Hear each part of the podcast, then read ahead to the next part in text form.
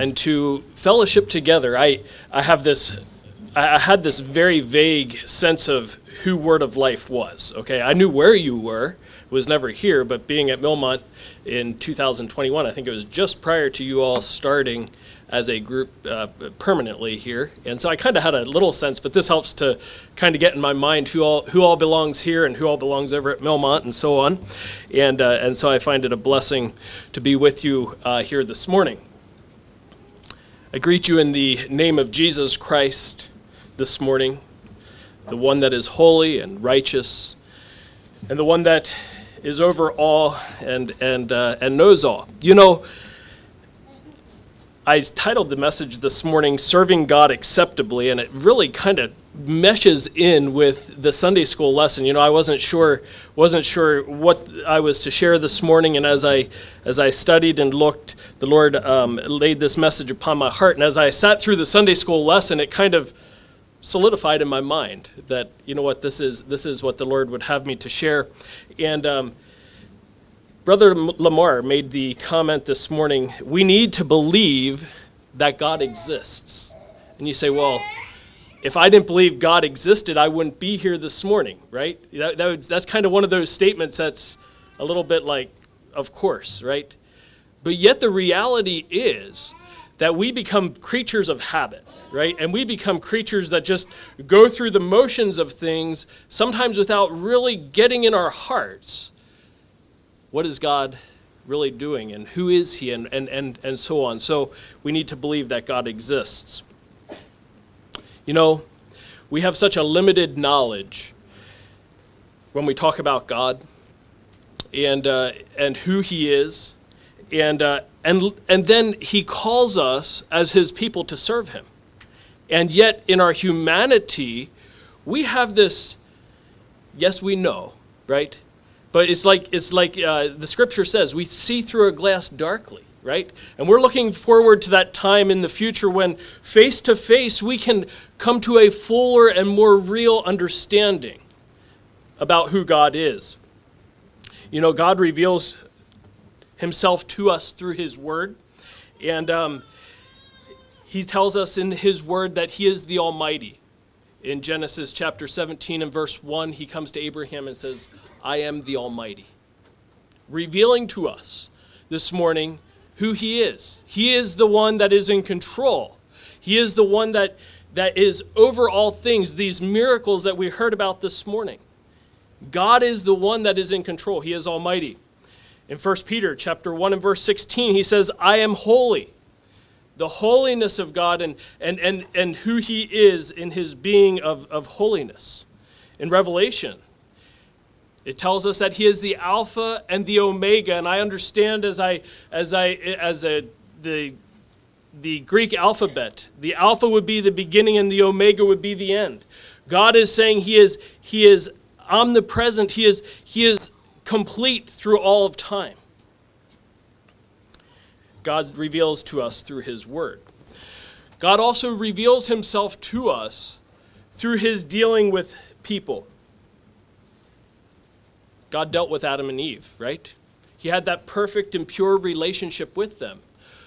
But he also revealed to us that at the moment in time of sin, there was no longer a relationship with mankind as he dealt with Adam and Eve in Scripture as, as, as we know it.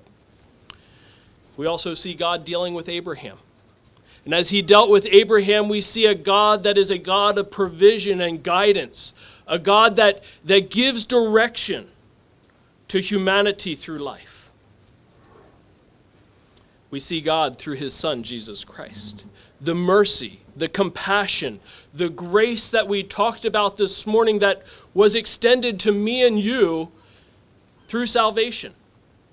And that's a true blessing uh, for us this morning. But sometimes I am alarmed as we think about, and I think most of us have been people that have been, have been um, have grown up knowing and hearing and, and understanding a tremendous amount about God. And sure, as we grow older, we learn and understand more. But it, sometimes I, I, I am concerned with the fact that we don't maybe show the, the level of reverence and respect towards God that he deserves. Okay? And and thinking about him as the highest being, he is the creator, he is the sovereign one, he is the one that that gives every good thing to us. There's nothing to be compared. There, words are exhausted when we try and speak about God because of his he's beyond our realm of knowledge and understanding.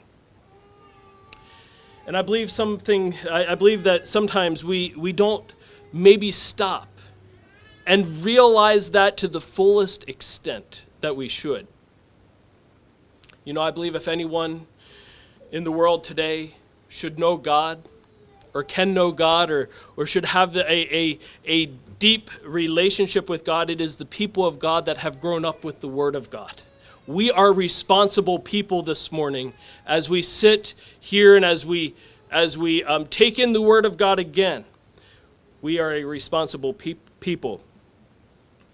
But I believe this morning that the, great, the greater the knowledge and the greater the understanding of who God is, the deeper the reverence and respect, and I'm going to use a word, the word fear of God, should be present in our lives. And that word fear is not a fear of God that, that He's going to in some way uh, harm us type of fear, but it is a fear of God that brings reverence and respect. And out of that, dear ones, this morning flows a relationship of love and understanding. God being the, the, the highest authority, the lofty one, and I am his servant. Okay, we heard about that this morning in the devotional time. We are his servants because he is the lofty one. And out of that flows a relationship. I invite you to turn with me kind of for a springboard to Romans chapter 1.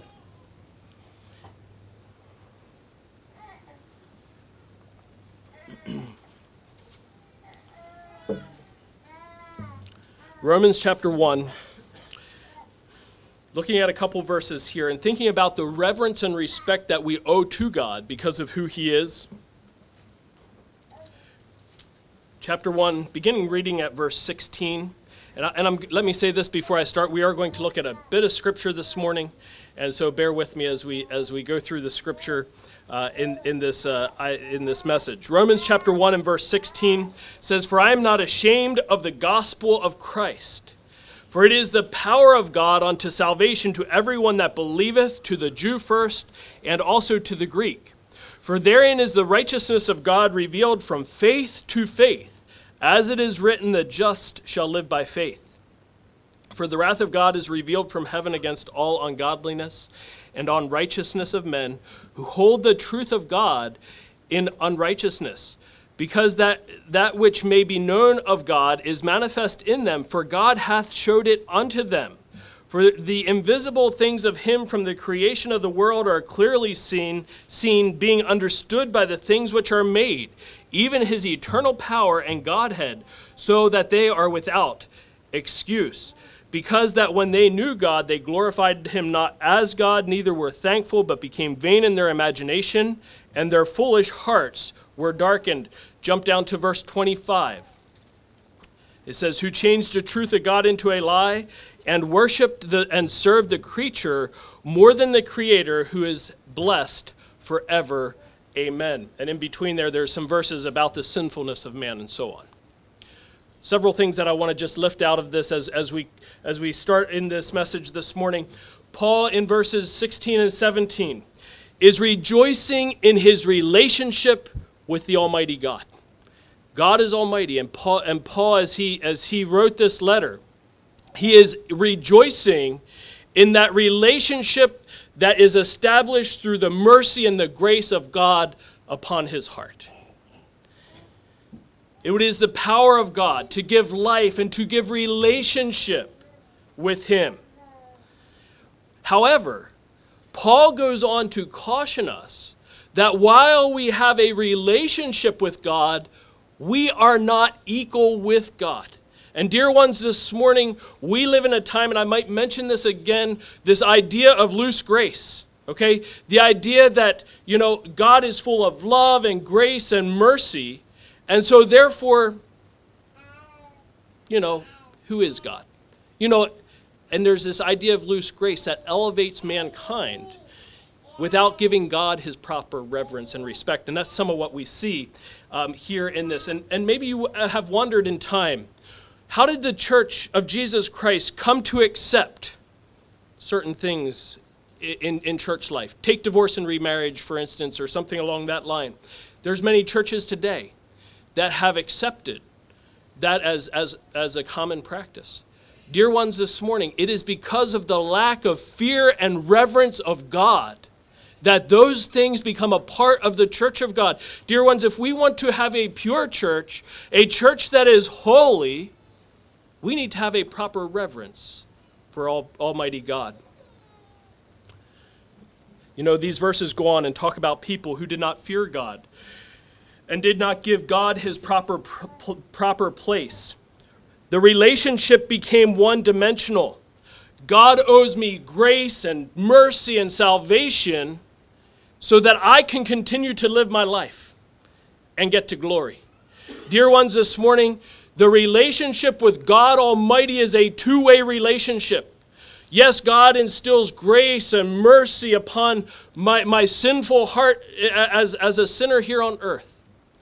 However, there becomes a requirement of servanthood, a requirement of living a life. Again, we talked about this in Sunday school. That the, the idea of, of out of my life because of the redemption that I have experienced through Jesus Christ, out of that flows the good works. Out of that flows a life that is doing the things that God wants me to do. Like we said in Sunday school, so often we get that reversed, right? And we try and go the other way. In verse 18, the cautions that are given. He says here that they held the truth of God in unrighteousness. Taking the truth of God and holding it in unrighteousness. In other words, I have the truth of God, right? But it hasn't made a difference in my life. I hold it in unrighteousness. It hasn't created in the life of the one that holds the Word of God a difference in everyday living, a difference in fleshing out what God has called us to do in verses 19 and 20 makes it very clear that he's speaking of those people that have a knowledge of God, that they may be known of God. God hath showed it unto them. And in verse 20, it says, uh, By the things that are made, even his eternal power and Godhead, so that they are without excuse. Paul is speaking this morning to those like us that know God. We know about God, we have a relationship with God, and yet He is cautioning us that it's not a one dimensional relationship. Okay, it's not that it's not that I can take the commandments of God, I can I can take the blessings of God and hold them in unrighteousness. Very dangerous spot to be. If we go down into verse 21, probably a, one of the most tragic verses in Scripture. It says there but that because that when they knew God, they glorified him not as God, neither were thankful. We should let that sink in to our minds just a little bit. They knew God, but they didn't give him the proper place. They didn't give him the proper place in their lives and in their relationship. Dear ones, this morning, we are not equals with God.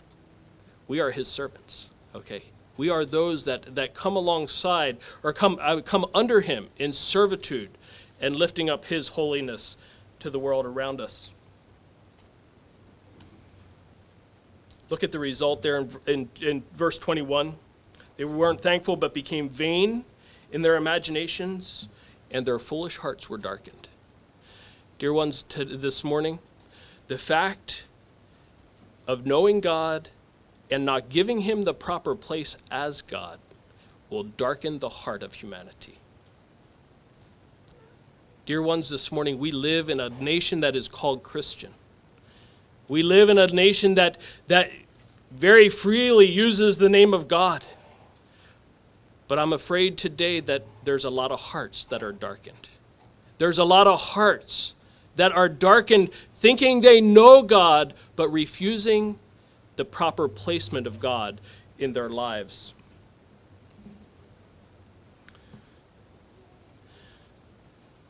You know, sometimes we condemn Israel for their idolatry, right? How could they be so foolish? Dear ones, the essence of idolatry is when we don't put God in his proper place. And sometimes we're hard on the children of Israel and say, well, how could they so often fall into idolatry again and again and again? How about we look at ourselves, right? How about I look into my own heart and into my own life? Am I allowing God his proper place? Am I giving him the proper reverence and the proper respect that is due to him? Now turn with me to Hebrews chapter 12.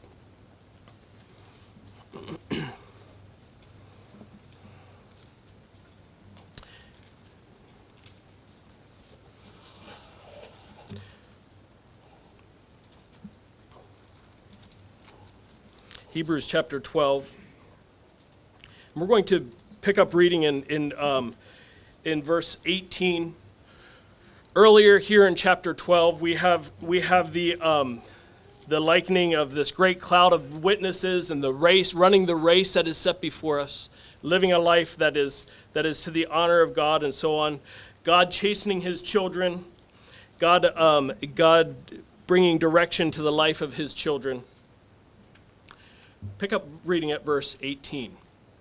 And this is speaking now, let me just give a little context. This is speaking in regards, and I feel a little bit like I'm breaking in the middle here, but this is speaking in regards to Israel as they're at Mount Sinai. Okay, kind of a change in thought here, uh, talking about Cain and then uh, verse 18. For a year not come unto the mount, that it might be touched and that burned with fire, nor unto the blackness and darkness and tempest. And the sound of a trumpet and the voice of words, which voice they heard and heard entreated that the word should not be spoken unto them any more. For they could not endure that which was commanded, and if so much as a beast touched a mountain, it should be stoned or thrust, thrust through with a dart. And so terrible was the sight that Moses said, I exceedingly fear and quake. But ye are come unto Mount Zion, unto the city of the living God, and the heavenly Jerusalem, and to an innumerable company of angels, to the general assembly the church of the firstborn which are written in heaven, and to God, the judge of all, and to the spirits of just men made perfect, and to Jesus, the mediator of the new covenant, and to the blood of sprinkling that speaketh better things than that of Abel. See that ye refuse not him that speaketh. For if they escape not who refused him that spake on earth, how much more shall not we escape if we turn away from him that speaketh from heaven, whose voice then shook the earth?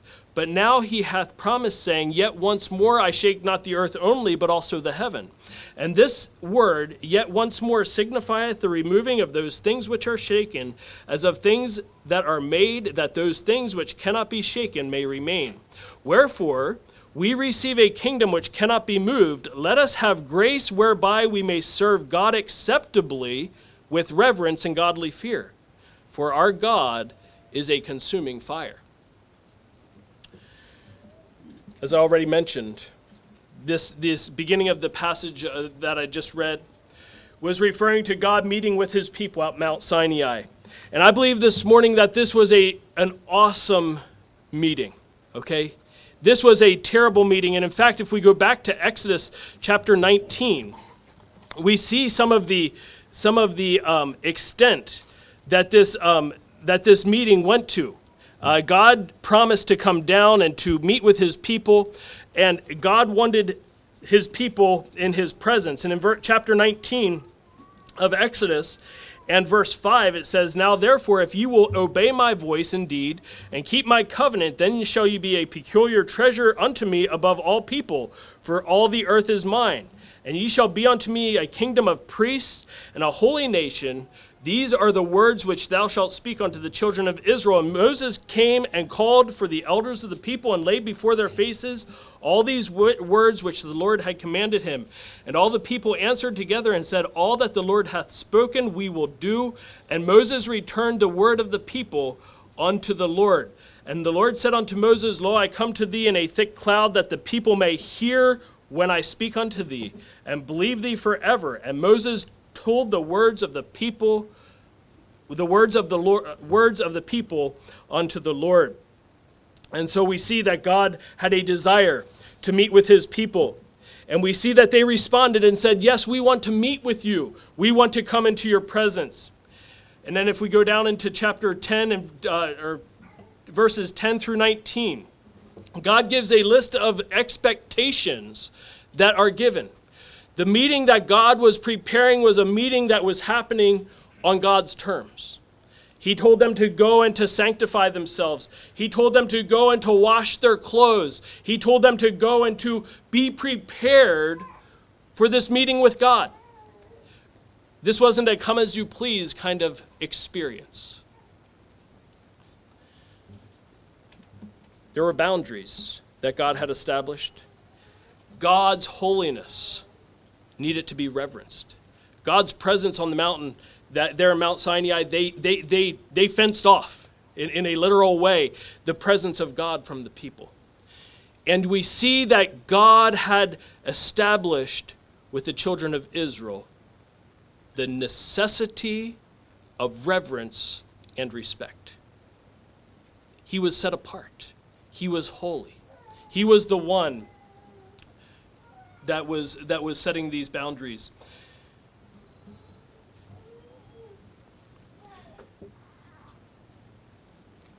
We go into into verses uh, verse 12 it talks uh, let me just read a few verses here and it says and then shalt thou set bounds unto the people round about saying take heed to yourselves that you go not up unto the mountain or touch the borders of it.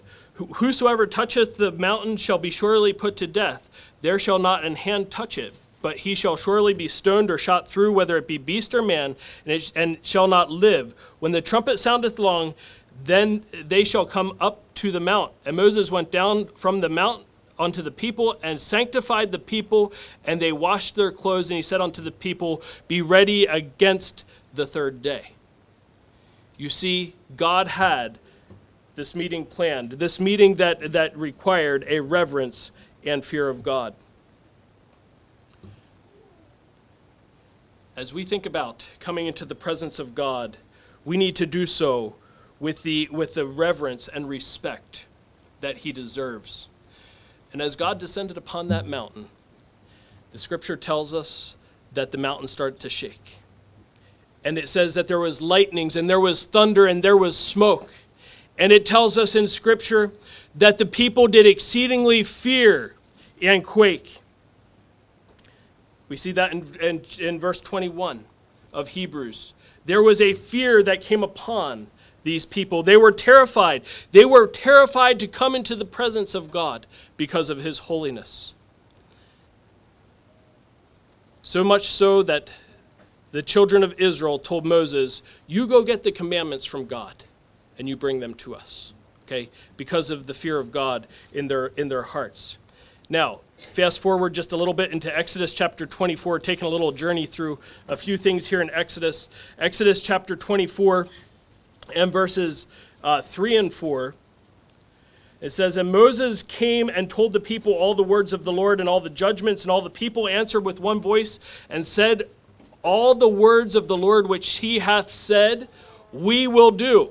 All the commandments that God had given them, they said, We will, we will do the commandments of the Lord. This included the Ten Commandments and all the other law that was given. Now go with me to Exodus chapter 32. And this is less than 40 days later.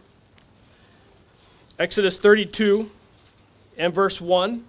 It says, And when the people saw that Moses delayed to come down out of the mount, the people gathered themselves together unto Aaron and said unto him, Up, make us gods which go before us. For as for this Moses, the man that brought us up out of the land of Egypt, we wot not what is become of him. And Aaron said unto them, Break off the gold earrings which are on your are in the ears of your wives and your sons and of your daughters, and bring them unto me. And all the people brake off the golden earrings which they were in their ears and brought them unto Aaron. And he received them at their hand and fashioned it with a graving tool after he had made it a molten calf. And they said, And, and they said, These be thy gods, O Israel, which brought thee up out of the land of Egypt. And when Aaron saw it, he built an altar before it. And Aaron made a proclamation and said, Tomorrow is a feast to the Lord. And they rose up early on the morrow and offered burnt offerings and brought peace offerings. And the people sat down to eat and to drink and rose up to play. Think about the contrast for just one minute. All your commandments we will do. 40 days later, less than 40 days later, we have an idolatrous nation that is elevating something else beyond God, not giving God his proper place of reverence and respect. They had somehow lost the fear and the reverence of God. They forgot the power of God as He came down upon Mount Sinai. They forgot His commandments that He had commanded them. Or possibly, had they become so accustomed to the presence of God that it no longer spoke to their hearts? They no longer feared the presence of God. They no longer reverenced that presence. We know the result. God wanted to destroy them from off the earth. And we know how Moses pled with God to preserve them. Dear ones, this morning, you know, sometimes I am concerned. I am worried that even in my, in my own life, that somehow I come into the presence of God and I fail to recognize his lofty place, the place of reverence and respect that is needed as, as we approach God. We could look at the, at the, um, at the account of Nadab and Abihu in, in uh, Leviticus, where they brought strange fire before God, and they said, God, they, they basically said, you know what, we can do as we please and come into the presence of God, and we know that God um, struck them both dead. In, in that, in that, um, in, in that, in that account, God says, I will, be ju- I will be sanctified and I will be glorified in my people. Dear ones, this morning, God is looking for a people in whom he can be sanctified and in whom he can be glorified.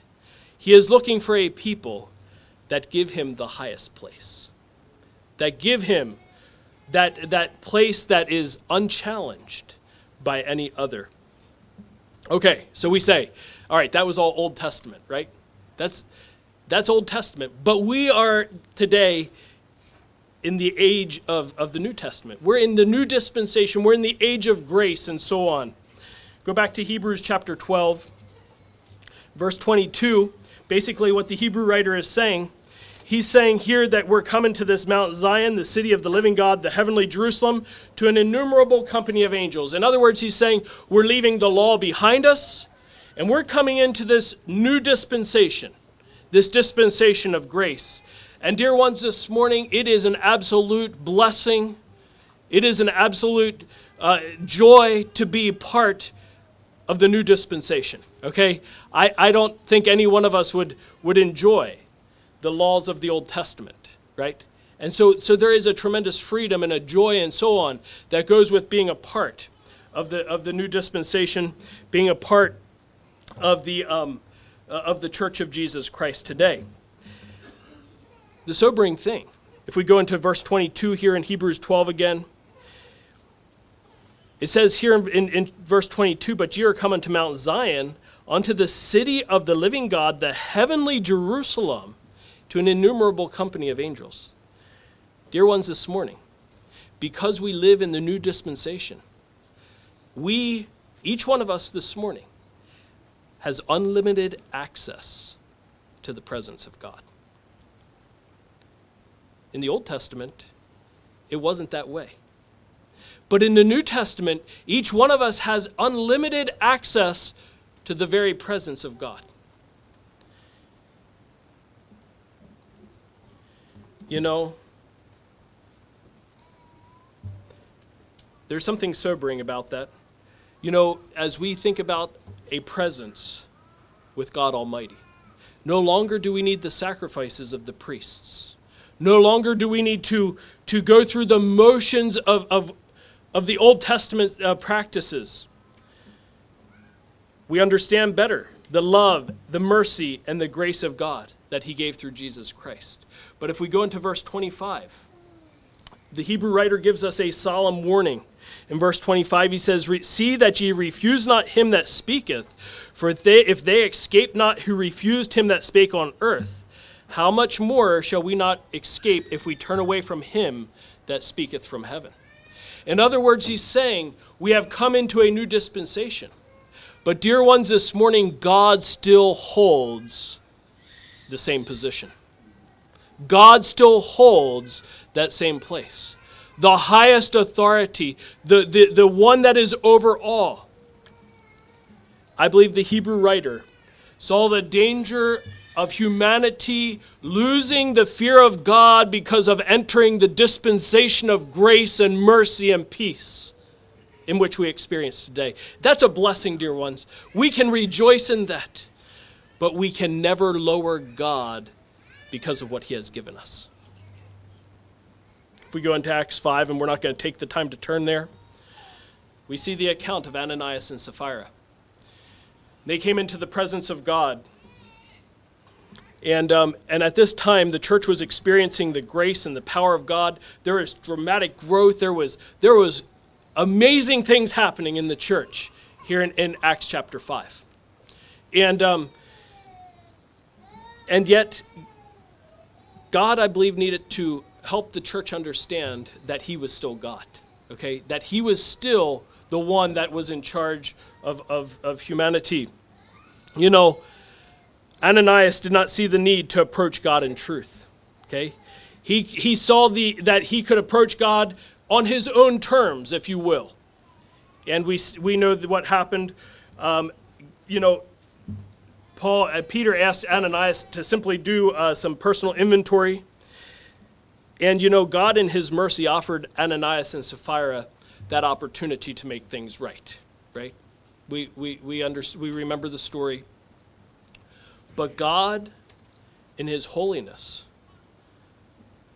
could not tolerate sin and we see God's judgment upon Ananias and Sapphira, I believe it struck fear and reverence in the church to recognize the fact that God is still sovereign in, in, in judgment.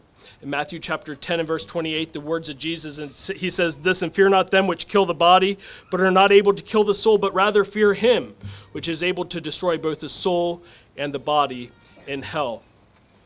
Jesus is sending out his disciples at that time, and he was warning them. He saw the danger of becoming careless with the, uh, with the respect of God. Romans chapter 3 and verse 18 says this it says, There is no fear of God before their eyes. Speaking of the ungodly. Again, a warning to us as humanity. In 2 Corinthians, and maybe I'll just quick turn there, 2 Corinthians chapter uh, 7 and verse 1 says this it says having therefore these promises dearly beloved let us cleanse ourselves from all filthiness of the flesh and spirit and catch this perfecting holiness in the fear of god. The fear of god brings a perfection to holiness. So this morning what is acceptable with god?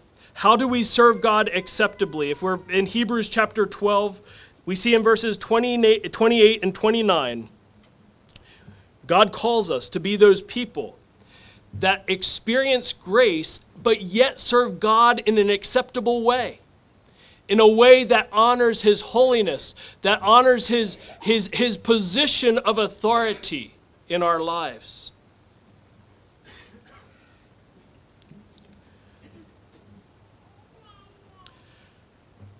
So, what does grace coupled with godly fear, lived out to his praise and glory, look like today? I believe one of the things is reverence and worship. I have a deep appreciation for our worship services. I, I, I help in, uh, I help uh, some with fu- with uh, funerals and different services, different types of services, and I have come to have a much deeper respect for the reverence and respect that, that I experience in our church circles. We worship God because of God's grace in our lives. We exalt Him in our worship. Our worship is not to be a contest of best worship teams, the best minister, the largest audience. But our worship services need to be a place of respect, a place that where God's name is glorified. You know, I know you don't have many young people here, but as young people, sometimes those things allure us, right?